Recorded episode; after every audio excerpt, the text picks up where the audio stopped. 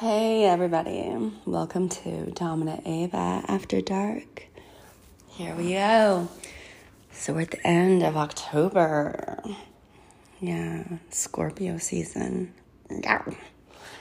Um, and uh, October also being within the BDSM community, Locktober. We have not covered this before it's too late. Why don't we? So, in this episode, we will be talking about Locktober uh, and CBT in general, um, and also how it relates to a variation of other fetishes. A lot of fetishes go hand in hand. Um, and I think we'll take a little bit of a journey on different fetishes, like more weird fetishes. I'm planning to do that. So have a seat or do whatever you need to do to give your attention to me and enjoy. Here we go. CBT, what is it? Well, it can stand for cognitive behavioral therapy, which is a progressive way of uh, helping somebody get over trauma. It's become more and more popular amongst therapists throughout the world, but that's not what this is about. this is another type of therapy or trauma, but it is a therapy even though it can be hidden under the guise of trauma when it's done correctly. Um, and what I mean by that is CBT, cock and ball torture. Typically, in a session, when I bring that up to a newbie, which I see a lot of newbies because more and more and more people are interested in what it is that I do. And thank goodness to that because, uh, you know, I think that it's very liberating. And uh, we have talked about that in previous episodes. So, cock and ball torture can be anything from, you know, just lightly pressing on somebody's nuts or dick or grabbing the nuts or dick and pulling them down and just squeezing, you know, something really light. Um, or it can be something pretty severe. Um, and by severe, what I mean is everybody's different. Some people like a good swift cane, good swift whip to the dick or to the nuts. Um, there's all different variations of this fetish. Uh, it is very important for us to go over safety because everything has to be safe, sane, and consensual. Otherwise, it's illegal. So, this is very important that we are safe, sane, and consensual. That's um, an old school saying. I mean, it goes back decades and decades to old school DOMs and dungeons. Um, I think there's an, um, another saying, expression nowadays, but I, I, can't recall what it is right now. Um, so let's talk about some safeties uh, and why we do it. Uh, let's talk about why we do it first, actually.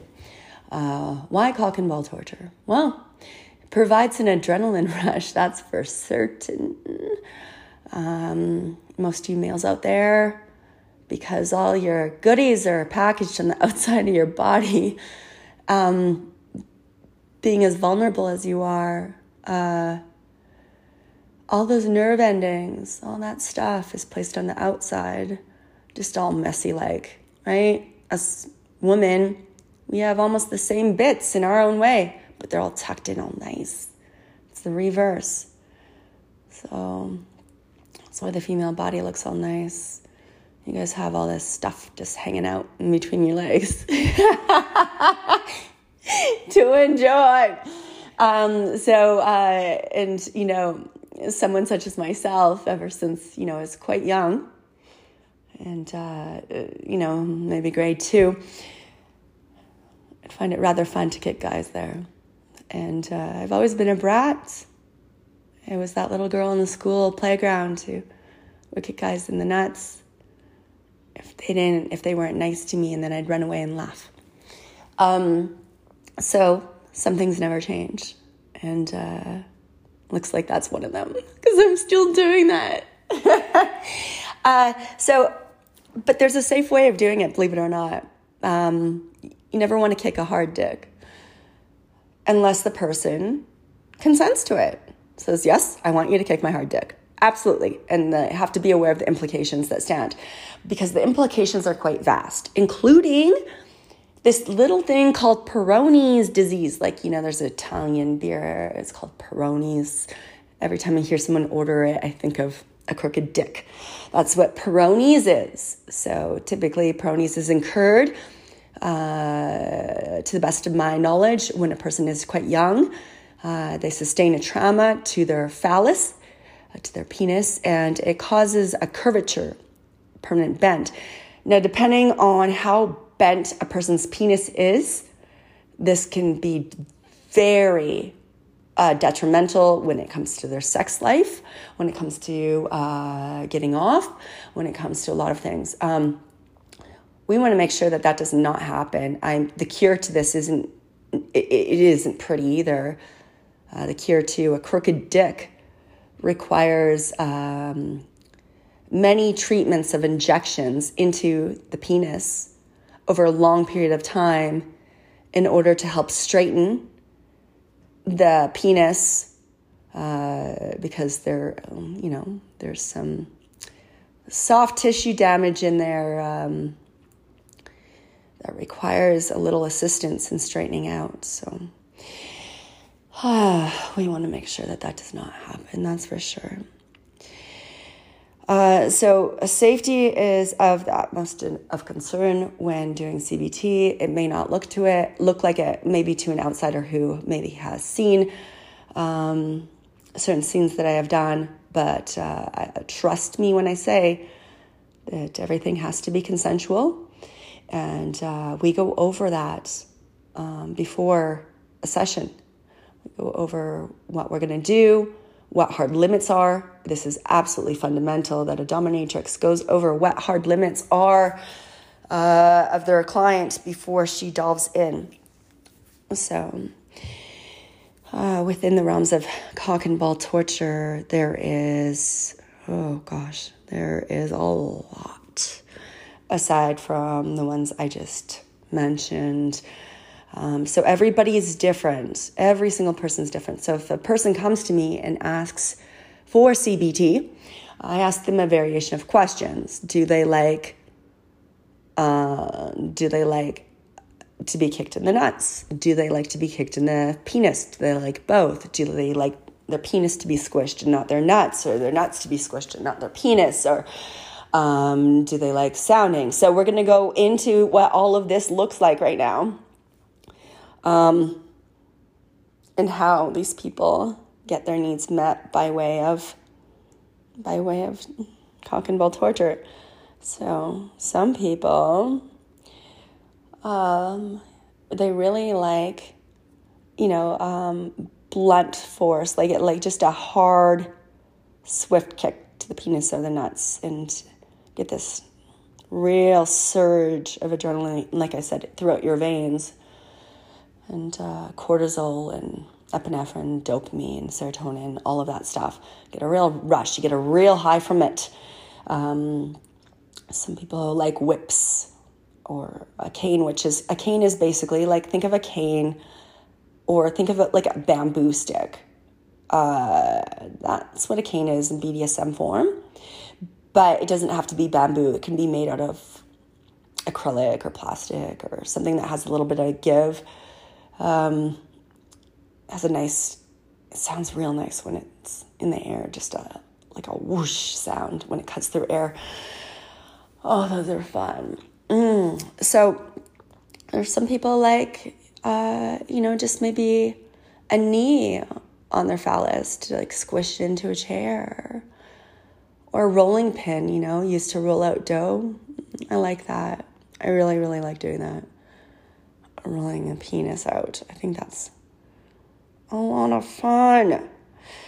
Um, so, those terms of uh, engagement are sussed out usually at the beginning of a session if someone's feeling adventurous and they want to try certain things, you know, we start slowly and we move it up from there. Um, there's uh, there's some forms of uh, CBT that are quite advanced. Um, that you know, I want to I want to give advisory that not any not anyone can do these things, um, such as sounding. What is sounding? Well, sounding is when you take. Um, think of uh, just a long steel, stainless steel, um, like tube that's. Um, it's not a tube, just uh, almost like a wire that is rounded and softened on each end, and it has to be sterile. There's things called sounding kits, and um, these long stainless steel sterilized objects are used to slide, not push, slide within their urethral uh, cavity. So penis opening, there is where the urine comes out. There's your urethra. And sounder goes in on the bottom. You don't want to push it in. If it won't go in, then it won't go in. These objects are, they have weight to them and they will go in on their own when someone's laying on their back and you put a sounder within the bottom part of the urethra. Um, if there's any blood or there's any stoppage, that person should go get checked out, that's for sure. And at no point, again, do you want to force a sounder in the urethra ever. It should be lubed, it should be sterilized. If you push too far, too down deep, you could puncture things like the bladder, and then you're real fucked. You don't want to do that. That's really important. Okay? This is not something to be done uh, by just anyone. This is something that should be done by a professional. This could go horribly wrong, obviously. So, sounding is one of those things that um, there should be lessons given on um, and only only a trained professional should do this. This is not something that you want to play with uh, on your own by yourself. And also, it should be noted that after sounding takes place, one must go pee because our urine is sterile and it will help re-sterilize the urethra. So that's really important um, that that happens uh, under the umbrella of CBT, moving on, and we touched on this initially. It's October, and before October ends, I want to cover this and what it means.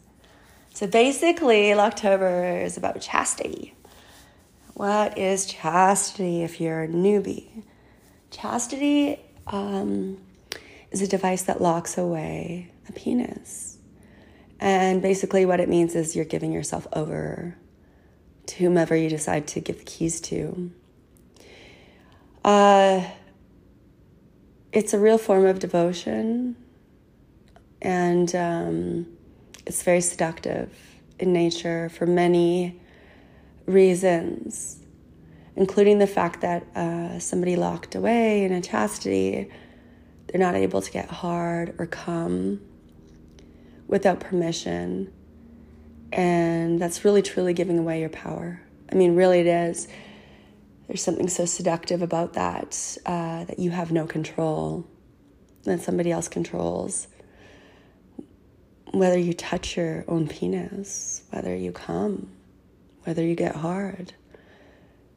And uh, the fact that that's the case, you can't help but think about your mistress or me in that ca- in this case. So it's also a form of mind control, it's a form of devotion um, to me. And uh, I get to own you. It's, it's, it's pretty cool Because you men don't make rational decisions because of your penises, do you? Sometimes you do certain things that uh, you'll have immediate post net clarity about, right? Well, this takes that power away from you. You have no choice. And that's perfect because then you, maybe you operate better. Maybe you conduct yourself in a better way. I mean, we take out the whole option to jerk off, and guess what? That frees up a lot of your day or a lot of your week or month, depending on where you sit on the spectrum with regards to getting off. That's pretty cool. Uh, a lot of fetishes go hand in hand with each other. Um, CBT uh, and uh, being locked up, uh, you know, that's under the umbrella somewhat of cock and ball torture for obvious reasons. Having your dick locked up it's a form of torture. Uh, and what does a chastity typically look like in case you haven't Googled it or you're not already aware? It's a device that, uh, you know, is based, it's basically like, it, typically, there's all different forms, but typically um, uh, it's a ring that's, you know, opens up and is based around your nut sack and your dick. There's uh, some prongs. Um, this is like the really simplistic version of a chastity. Um, there's uh, some sort of uh, method where the ring that goes around your, like anchors around your dick and your balls, and then there's a part that you attach to lock your penis within and uh, there's there's a contraption so you can put a padlock on it and make sure that dick is all locked away and secure and anchored to your nutsack. Um, there's still a way that you can come even while locked in chastity. I've seen it a few times. It's really, really fucking cool. Really fucking cool. Um, but typically it means that you haven't come in a long time. And uh, I'll have somebody still locked up. And if I peg them, mm, they still might come. I'm going to take this opportunity to uh, indicate that this is an adult education show. This is not safe for your workplace. if you're listening to this show at your workplace, you might get in big trouble. So this, this is an adult educational show about the world of BDSM. Okay, so under the umbrella of CBT and what it means, we have already touched on. Let's just go over what we've touched on. We have touched on Locktober and chastity. We have touched on the fact that it's an adrenaline rush, why people do it, different forms of CBT, right? Including torture to your dick or to your balls or to both. Uh, we have talked about sounding. Uh, we have talked about, and, and we're to actually now get into the fetish of castration and other different, and by different, I mean, in most people's, even in fetishists' uh, minds, uh, these are more rare uh, typically. So we're to get into some more, we're to get into some rare fetishes, but we're to start with castration um, which actually happens to be like more common than you would be inclined to think uh, under the umbrella of CBT. So, castration fetish, I like to, even if it's not requested, I think it's a fetish that I will. Well, first off, I would never, ever, ever, ever do. I get requests for it. Uh, believe it or not, I've had emails from people paying me, wanting to pay me unseen, untold amounts of money to actually do what a medical doctor is typically not able to do. And uh, the answer is a resounding no, absolutely, no, no, end of end of story. No excuses, nothing. I, there, I don't even need to back my no up by anything. There's absolutely no way in ever that I will entertain somebody's real request for castration. However, However, however, however, I like to talk about it. Is there something kind of cool about it? To talk about it. You know, sometimes I'll have somebody locked up and maybe gagged, maybe even blindfolded, and I'll grab one of their nuts and I'll say, I'll whisper in their ear, You don't need both of these, right? You don't need both of these. Why don't we just pop one? Why don't we just pop one? And just watch them squirm or watch their eyes get really big. I think that's kind of cute. Uh, yeah, I quite enjoy that.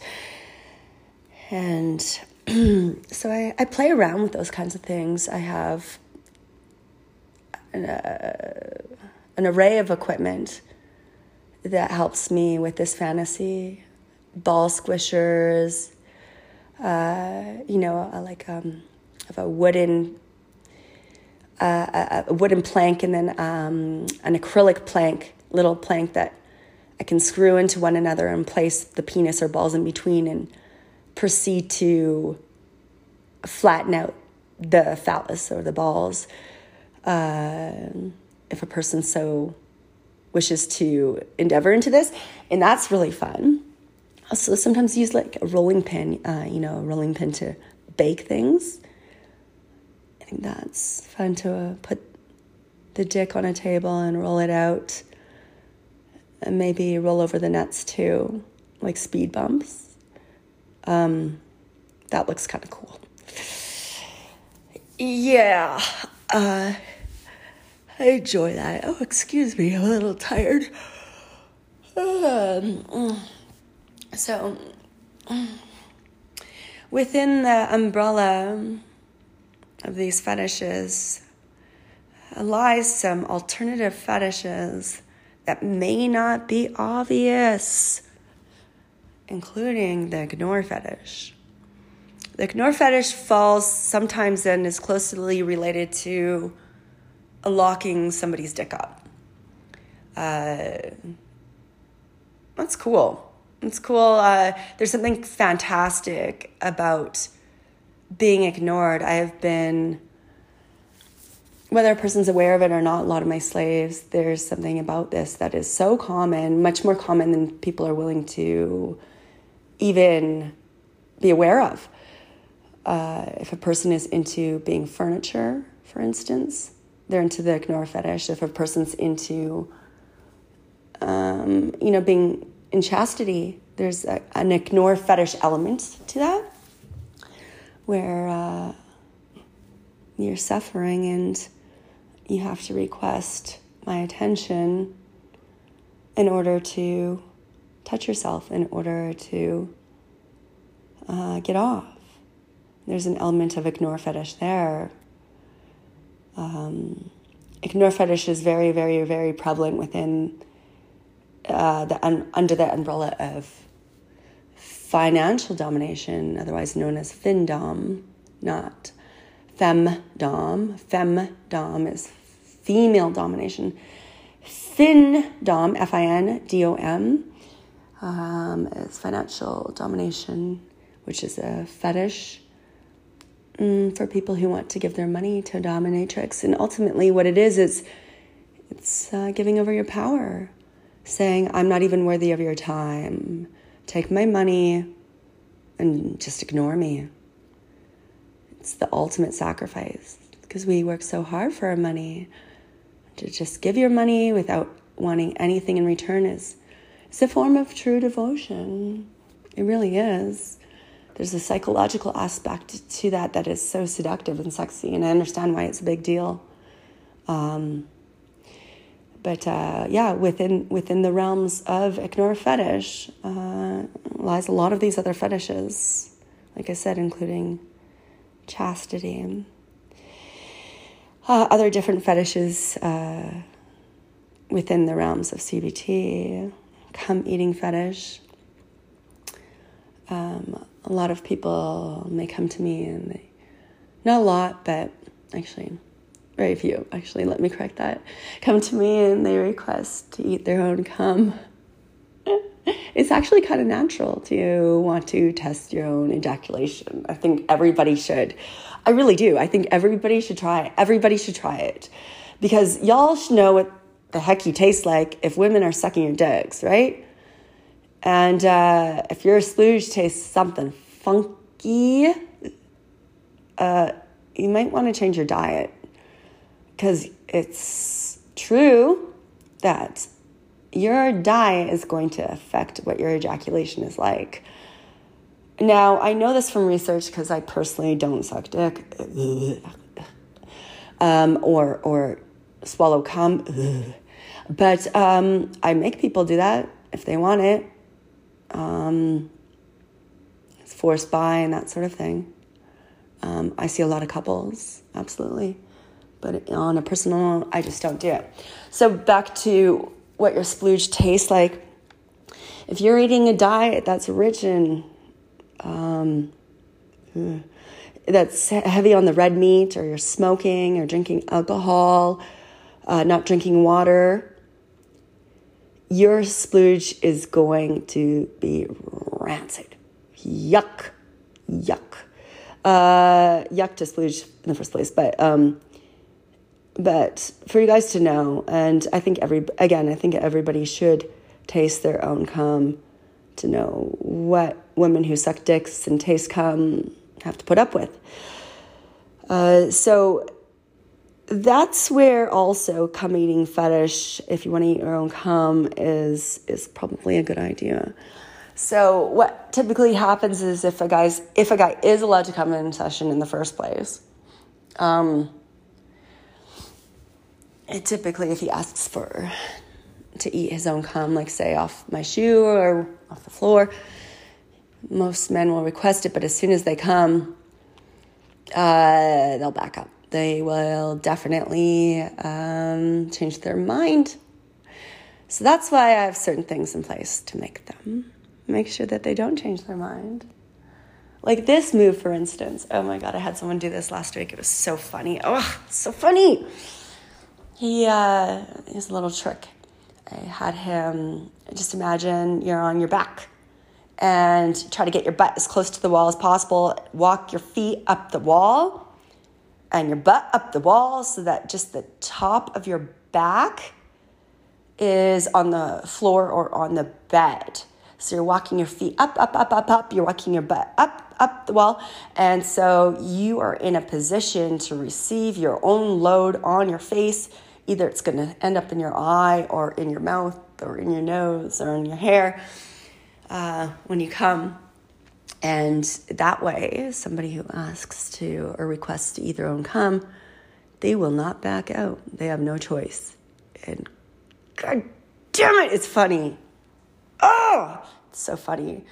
Uh, so, if you're curious about what your own funky cum tastes like and you think you might back out, well, there's a little trick for you guys to do that. Uh, so the cum eating fetish is rare indeed. The other um, different fetishes um, let's see. I think that should be it for different fetishes with under the umbrella of CBT. I'm sure there's some more, but right now I think that was so chocked full of information. I think we can end right there. Um, I don't want to overwhelm you guys, and also I want I want to keep informing you on different content in the future. So I hope you enjoyed this podcast. This is Domina Ava After Dark, and I hope everybody enjoys their Halloween. If you have any questions for me or suggestions on topics or how to make my podcast better, I'm all ears. I'm all ears. You can contact me. My contact information is all over the web. So you can go to my website dominaavasavage.com or email me at dominaavasavage at gmail.com or simply just Google my name. I have a new Instagram up. I was taken down for the fourth time, so if you're looking for my new Instagram, it's under Domina Ava Savage 1, like the number one. Um, if you're curious, and yeah, I think that does it for today. Thanks for joining me, everybody. And uh, happy Halloween, all you weirdos. Isn't it fun? Yes, and if you're out there and you're not too sure about Halloween, let's say you're underground sissy and no one knows, get your ass out there. This is the perfect excuse to dress up under the umbrella of being a sissy and really set yourself free by way of doing it because why not? Um, why not dress up any way you want? It's halloween bitches. Okay we out. Thanks for joining me. Until next time. Bye.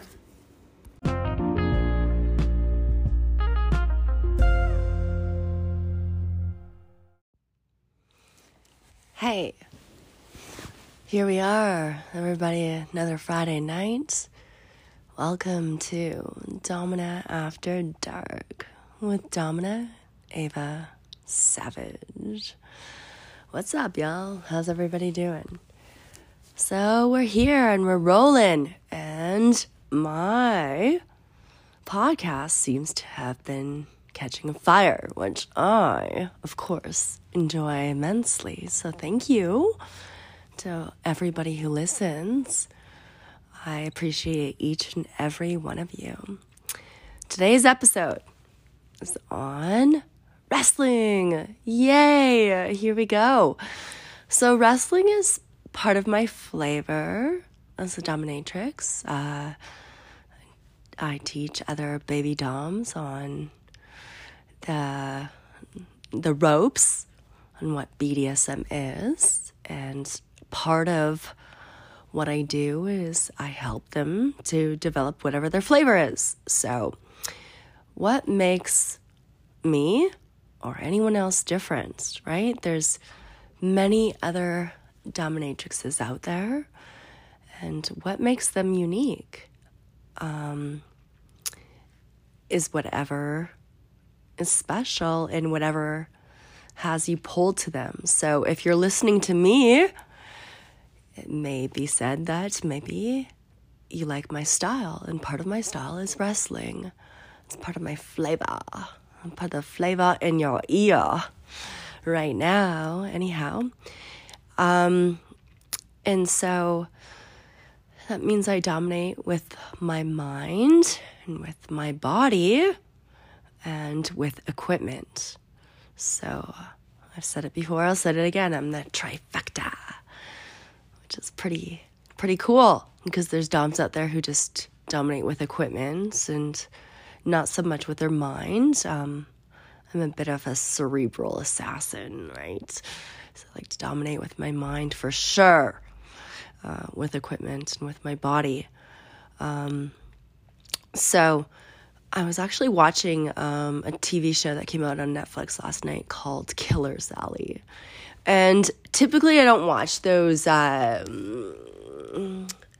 when like I think they're really big within the, you know, I think women typically like these uh docu series that are on um that are thriller and within the context of uh you know, salt mystery, murder sort of stuff. I don't watch that type of stuff at all, like at all. Um, if you look at my Netflix shows that I've watched, it's I don't watch the stuff most women watch at all. Um, however, this docu series grabbed me, and the reason why it grabbed me is because it's a documentary about a woman who started her bodybuilding career, and she uh, married a bodybuilder, and they both won. Uh, I think they made it to the Olympia, like Mr. and Miss Olympia uh, finals, I think. Um, I didn't get too deep in. I think I'm on like episode two or three. But um, they're two bodybuilders who, who, uh, you know, they were trying to make it to the top. And uh, the woman, Sally, she ended up supporting her husband and her two kids uh, financially in order to help him sustain himself um, to be a professional bodybuilder. It's no easy feat. There's so much sacrifice when you're competing in fitness competitions that most humans are not aware of.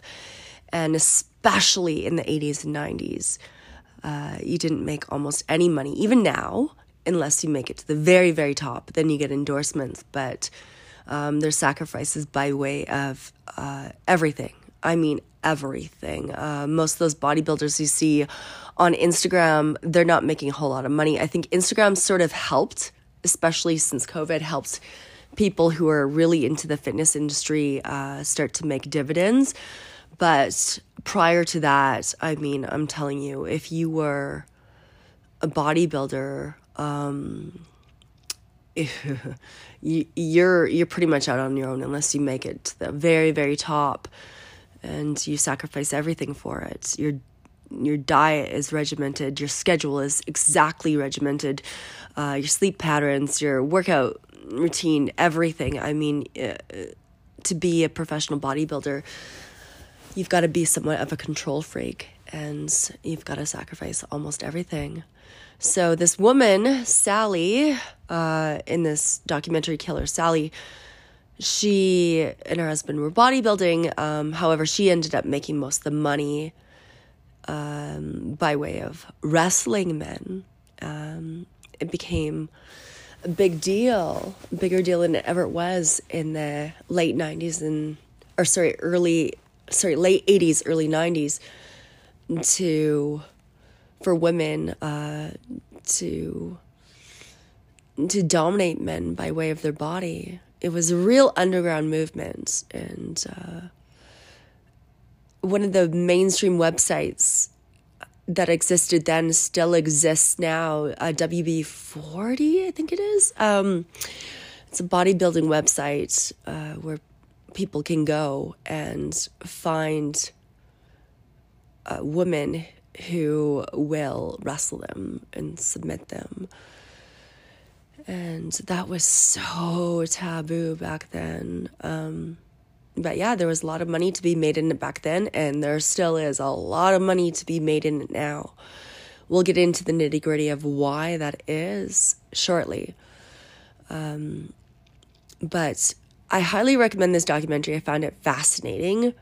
You get like a little peek into the world of female wrestling and the fetish side of it.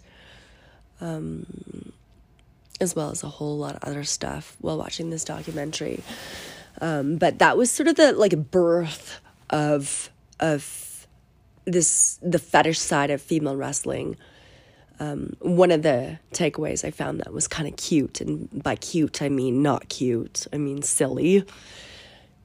Um, was some of these big bodybuilder guys who were deeply embedded into the world of bodybuilding and running the system the way that they talked about female bodybuilders, I found to be somewhat hilarious. They talked down upon it. Um, and maybe that is their taste, but hey, everybody has their flavor. Some people like strong women, and some people like strong men, and don't think that strong women should exist, whatever have you. Um, so, why do people like the fetish of female domination by wrestling? Well, it's because the brain is so antiquated, so archaic. Our brain is so old school. Actually kind of doesn't know the difference between, uh, I've said this in a previous podcast, running from a tiger and getting turned on. Uh, essentially, our brains are just barbaric, really. And so, uh, when you're nervous and scared, there's something that is really exciting that happens, and you get this dopamine surge, this adrenaline surge that happens. I mean, some of you who have, some of you may have experienced a fear boner. Um, maybe you didn't quite understand what that was. Uh, but there's there's something that happens to the mind when you're sort of scared. And when I wrap my legs around somebody's neck, let me tell you, if they're not scared then, by the time I start squeezing, they're scared. Uh, I can definitely squeeze something that is mm, nearly unparalleled. I have been known to be a savage. What can I say? I've worked with companies such as Scissor Foxes um, in their premier website that does quite well within the realms of scissoring. Scissor Foxes, yeah. And so when I say scissoring, for all you newbies who are listening to my podcast who might not understand what that is, that's when a lady wraps her legs around a man's neck or body. It could be anywhere, anywhere. It could be around arms or legs and squeezes, squeezes real tight when it's around the neck. Um, and it's done well, it can cause somebody to pass out. That's not normally done. It's not done often. Some people ask for that. It is a fetish, but it's not done all of the time. Um, when you do get knocked out, however, oh boy, it's a high for at least a couple hours, let me tell you. Get a real high. Um, so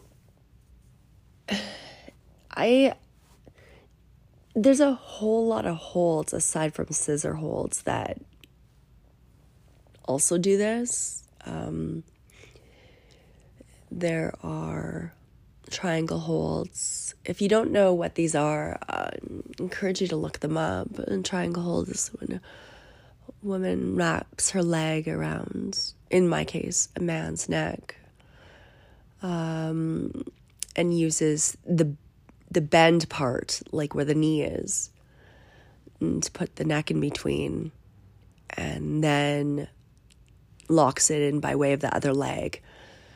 Uh, and pulls back. I don't know if that's a great description for you, but I encourage you to look it up if you don't quite know what that is. So, yeah, this is all part of my flavor. I immensely enjoy dominating in all three facets. I mean, I'm a small woman. I'm only five foot three and a half and 122 pounds. But I've taken down men who are over 300 pounds because when you are a trained and skilled martial artist, size doesn't always matter entirely, technique does. That being said, I will not allow for a man to come at me full force. That's that's not what I do.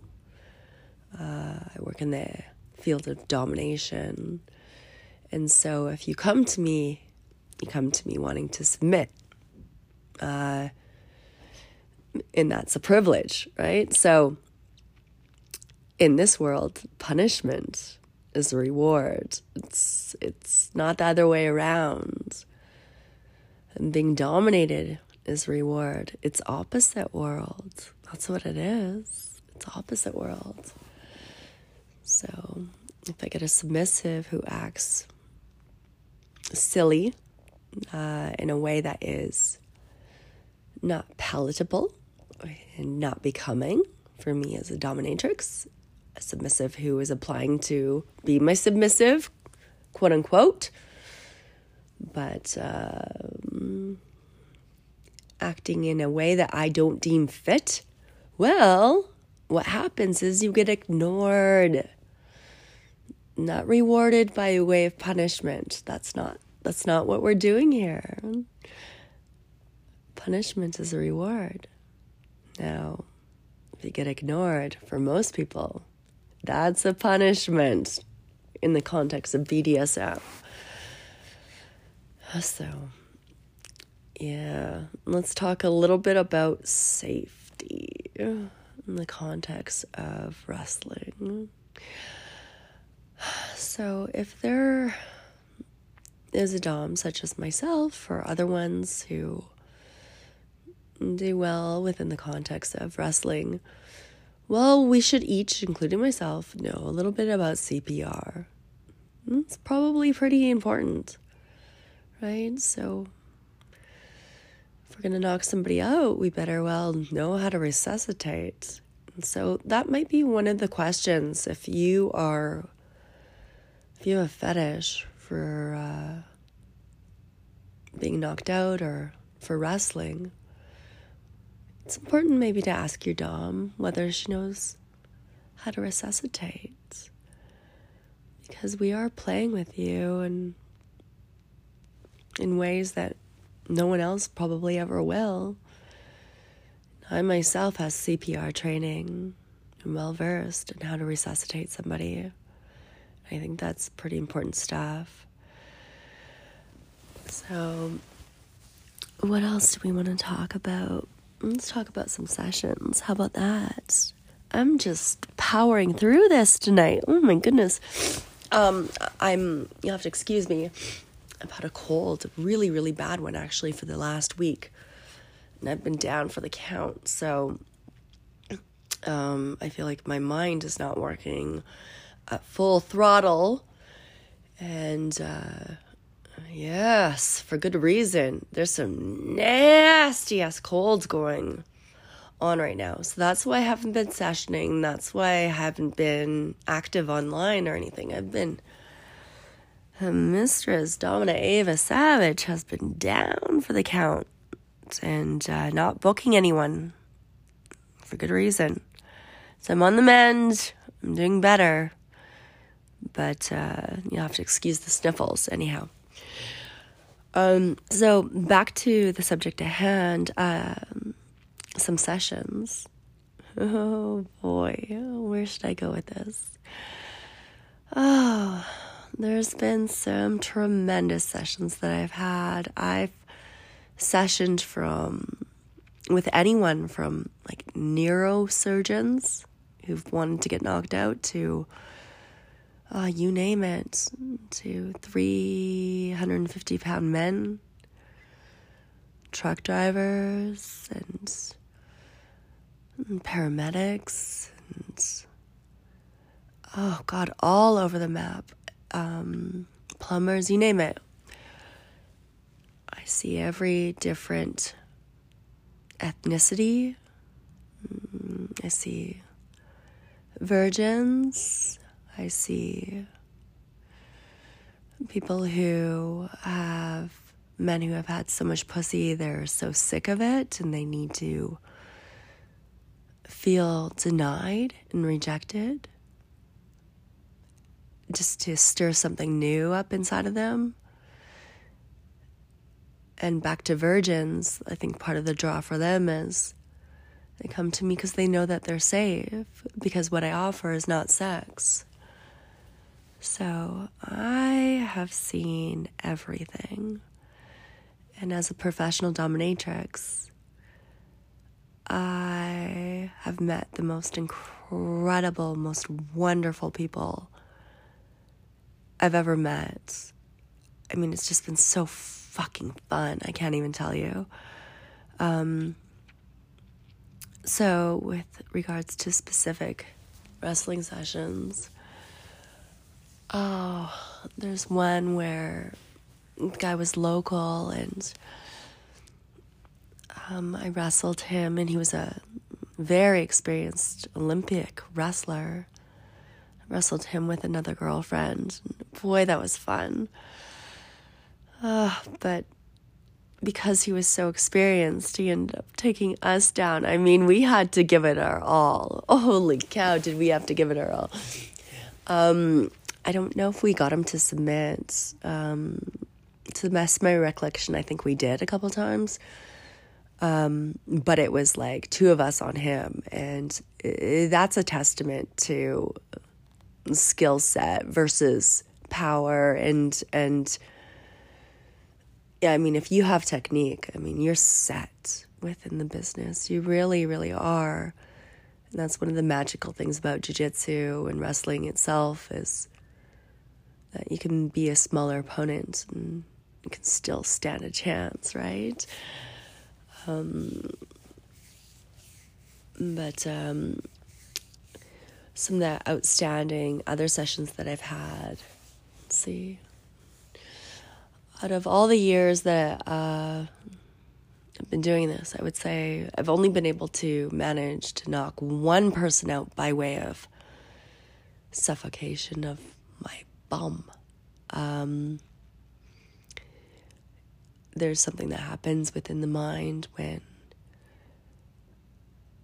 you're being suffocated where it's instinctual, you want to move, you want to cut out, and you, you can't help it. You just can't help it. Um, so many people ask for knockout by way of facesit. And I've never had anyone, aside from one person, be able to do this. That was really, really cool. Really cool. Um, typically, the way that I knock people out is by reverse rear naked choke. I find that I get a really good grip on somebody that way, and I'm able to get my little arms on the sides of their neck and um, get them get them real good there. Um, scissor hold, I can do that quite well. And according to Scissor Foxes, they say I'm one of the best. They say that I have some of the top knockouts by way of scissoring on the neck. So I'll take that and run with it. That's pretty cool. ScissorFoxes.com has definitely catapulted me into the stratosphere of wrestling within the fetish world. Same with um, another website called sessiongirls.com. I think they're fantastic. They have women on there that are beastly and women on there that are dainty. They have women on there that may not qualify as a fitness model per se on mainstream avenues, but there's a flavor for that. There's a flavor for all of it. And I like that Session Girls gives that avenue to women and to men to be presented that way. Um, one of the girls, or the girl who runs it, actually, her and I have a similar background. Um, we were both in the WWE, and we both crossed ways um, in on the magazine avenue in the early 2000s as well. And we both have been very successful in our own right.